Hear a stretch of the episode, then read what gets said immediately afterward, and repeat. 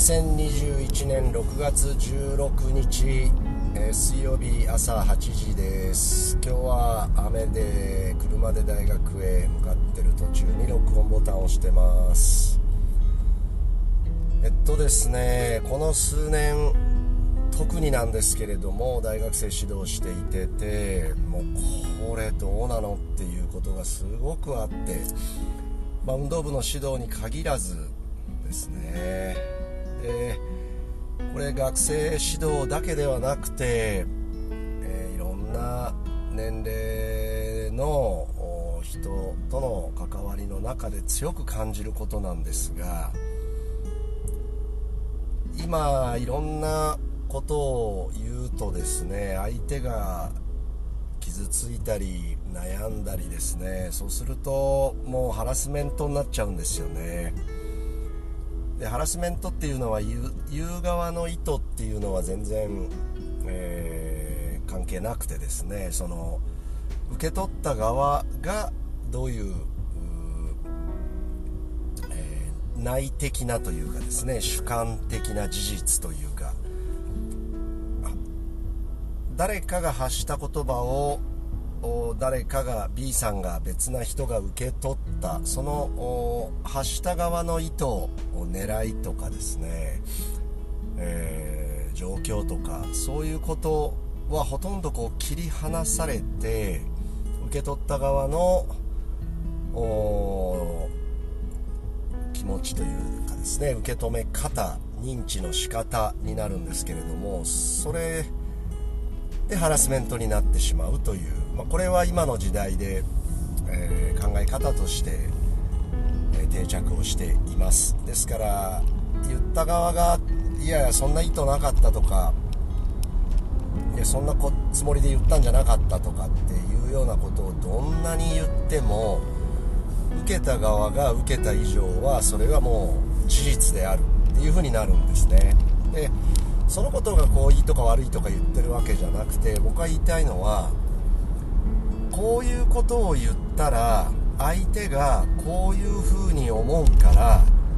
言わないっていうその決断をその発する側がする場面がものすごく増えたなっていうことなんですね。ありますかね。自分が何か言わなきゃとか言いたいとか言った方がいいとかそういうふうなことを思っった時にこういうことを言うとその受け止める側が傷つくとか考えちゃうとかあの子の性格からしたらこういうことを言われたら嫌だろうなとかその受け取る側の気持ちですね、えー、自分がその言葉を発したことによって、えー、受け止め方受け止める側に何が起こるかっていうことを想像してですね、えー、最終的に自分が言わないっていうこう決断をするということなんですね。でもこれがすごくこう頻度として多くなってるなっていうこととそれからま人数的にというか割合的にも多いなって、思います。でどうしても学生バスケットボールを教えてますので50名の運動部員がいて、え、同級生間の関係性もあれば、え、上下の関係もあれば学生対指導者という関係もあっていろんなこう関係性の中で、え、学生は生きてるわけですけれども学生誰かが例えばこうちょっと悩んでいたりトラブったりした時によく同級生に「同級生の中で話したの?」とか、えー、これまでどんなことをみんなで考えてたの?」とかっていう経緯をちょっと教えてっていうふうにすると「いや何も話してません」っていう答えが返ってくること多いんですよね。これはあのバスケットボール部だけじゃなくていろんなクラブの中で起こってるんだと思うんですが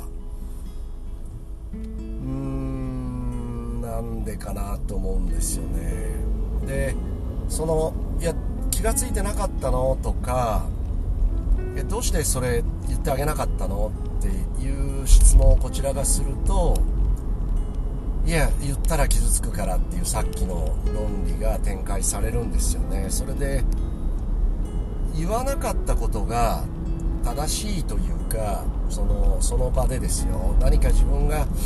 あその子に対して言わなきゃなとか言った方がいいなって思ったとしても相手のことをおもんばかって言わないっていう自分の行動思考と行動の方がその場では正しかったというふうに解釈をしているんですよね。えー、あのアドラーの目的論っていうことを何度か話してますけど、うん、よく考えるとこれも同じだなって思ってまして、えー、学生にはいや言わないって決めたのはあなたでしょって。自分が言わないっていうことを正当化するためにいや言ったら相手が傷つくからっていうことを理由にしてるだけじゃないのって。誰々がこうだから自分はやらない。分がやらないっていう決断をしたことの理由に自分にコントロールできない誰か第三者を理由つけてませんかって。勘違いしないでって。やらない言わないっていうことを決めたのはあなただよって。その子じゃないでしょって。っていうときょとんと最初はしますがだんだんと分かってようになります。言うか言わないかは自分の課題でしょって。それをどう受け止めるかは相手の課題でしょって。それをその相手がっていう理由にして自分がやらないことを正当化するって相手を守ってるようで実は自分を守ってるだけでしょって。自分がその言うことによって相手を傷つけてしまうかもしれない悩ませてしまうかもしれない考えさせてしまうかもしれないだから言わないんじゃなくて言ったことによって人間関係が壊れることが怖かったりあるいはそこでこう言い合いになったりしてですね自分の方がまた傷ついてしまう。だから言わないっていう決断したんじゃないの？あなたが言わなかった本当の理由は相手のことではなくて自分が傷つかないためなんじゃないの？って。本当に言うべきことであれば言えばいいでしょ？って。でその言い方とか言う時とかそういったことは考えなければいけないかもしれない。当然ですしもし関係が壊れたんだったら修復したらいいじゃない。それもライフスキルのレッスンでしょって。人間関係壊れるのが怖いから言わないっていうのはえそれどうなのって。結局自分守ってるだけでしょって。その結果人間関係を壊す力もつかないし、まあ、壊す力がつかないというか壊してでも本当にこの場で言わなきゃいけないと思うことは言うとかあるいは人間関係が壊れたらすぐにでも修復する力とかなんかそういったことが育たない気がしてるんですよね。で本当に言わない自分が正解言わない自分が正しい、うん、言う方が悪。っていう感じで捉えてる学生がすごく増えたなって思いますね。だから学生って群れてるようで案外孤立してんのかなとも思うんですね。えー、これもう15年ぐらい前ですかね。ある時に言うべきことを言うべき時に言うべき人が言うべき人に言うっていう今4つ言いましたかね。言うべき人が言うべき時に言うべきことを言うべき人に対して言うっていうんですかね。なかなか難しいんですよね。躊躇するし言い方考えちゃうしその言ったことの影響も考えちゃうし。でもだから言わないっていうことが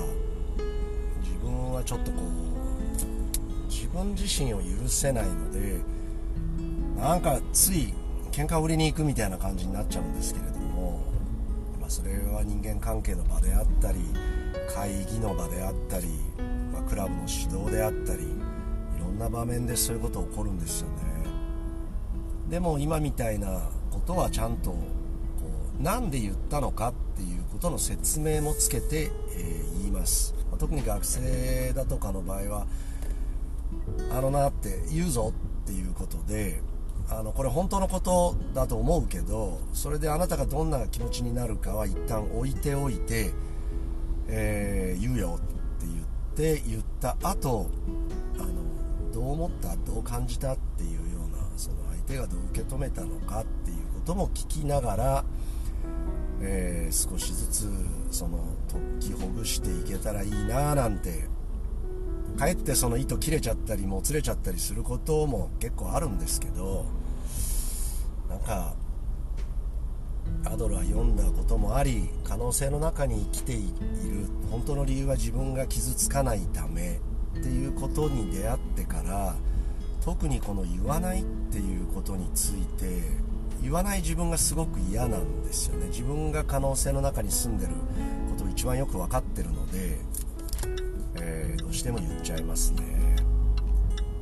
あとはその言い方とか相手の気持ちの確認の仕方とか、えー、言うべき時ですね。相手がそれをこう受け入れられる状態であるのかっていうことはやっぱり見極めなきゃいけないし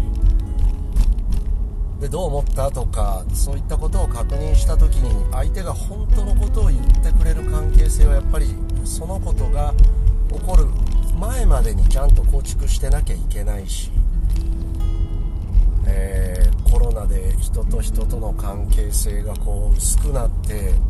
余計に拍車がかかってる気がしますね。言わない理由を誰か自分ではないコントロールできない第三者持ってくるのをやめようとこれからも思っていますし学生にもそのことをどんなことがあっても伝えていきたいと思っています。以上です。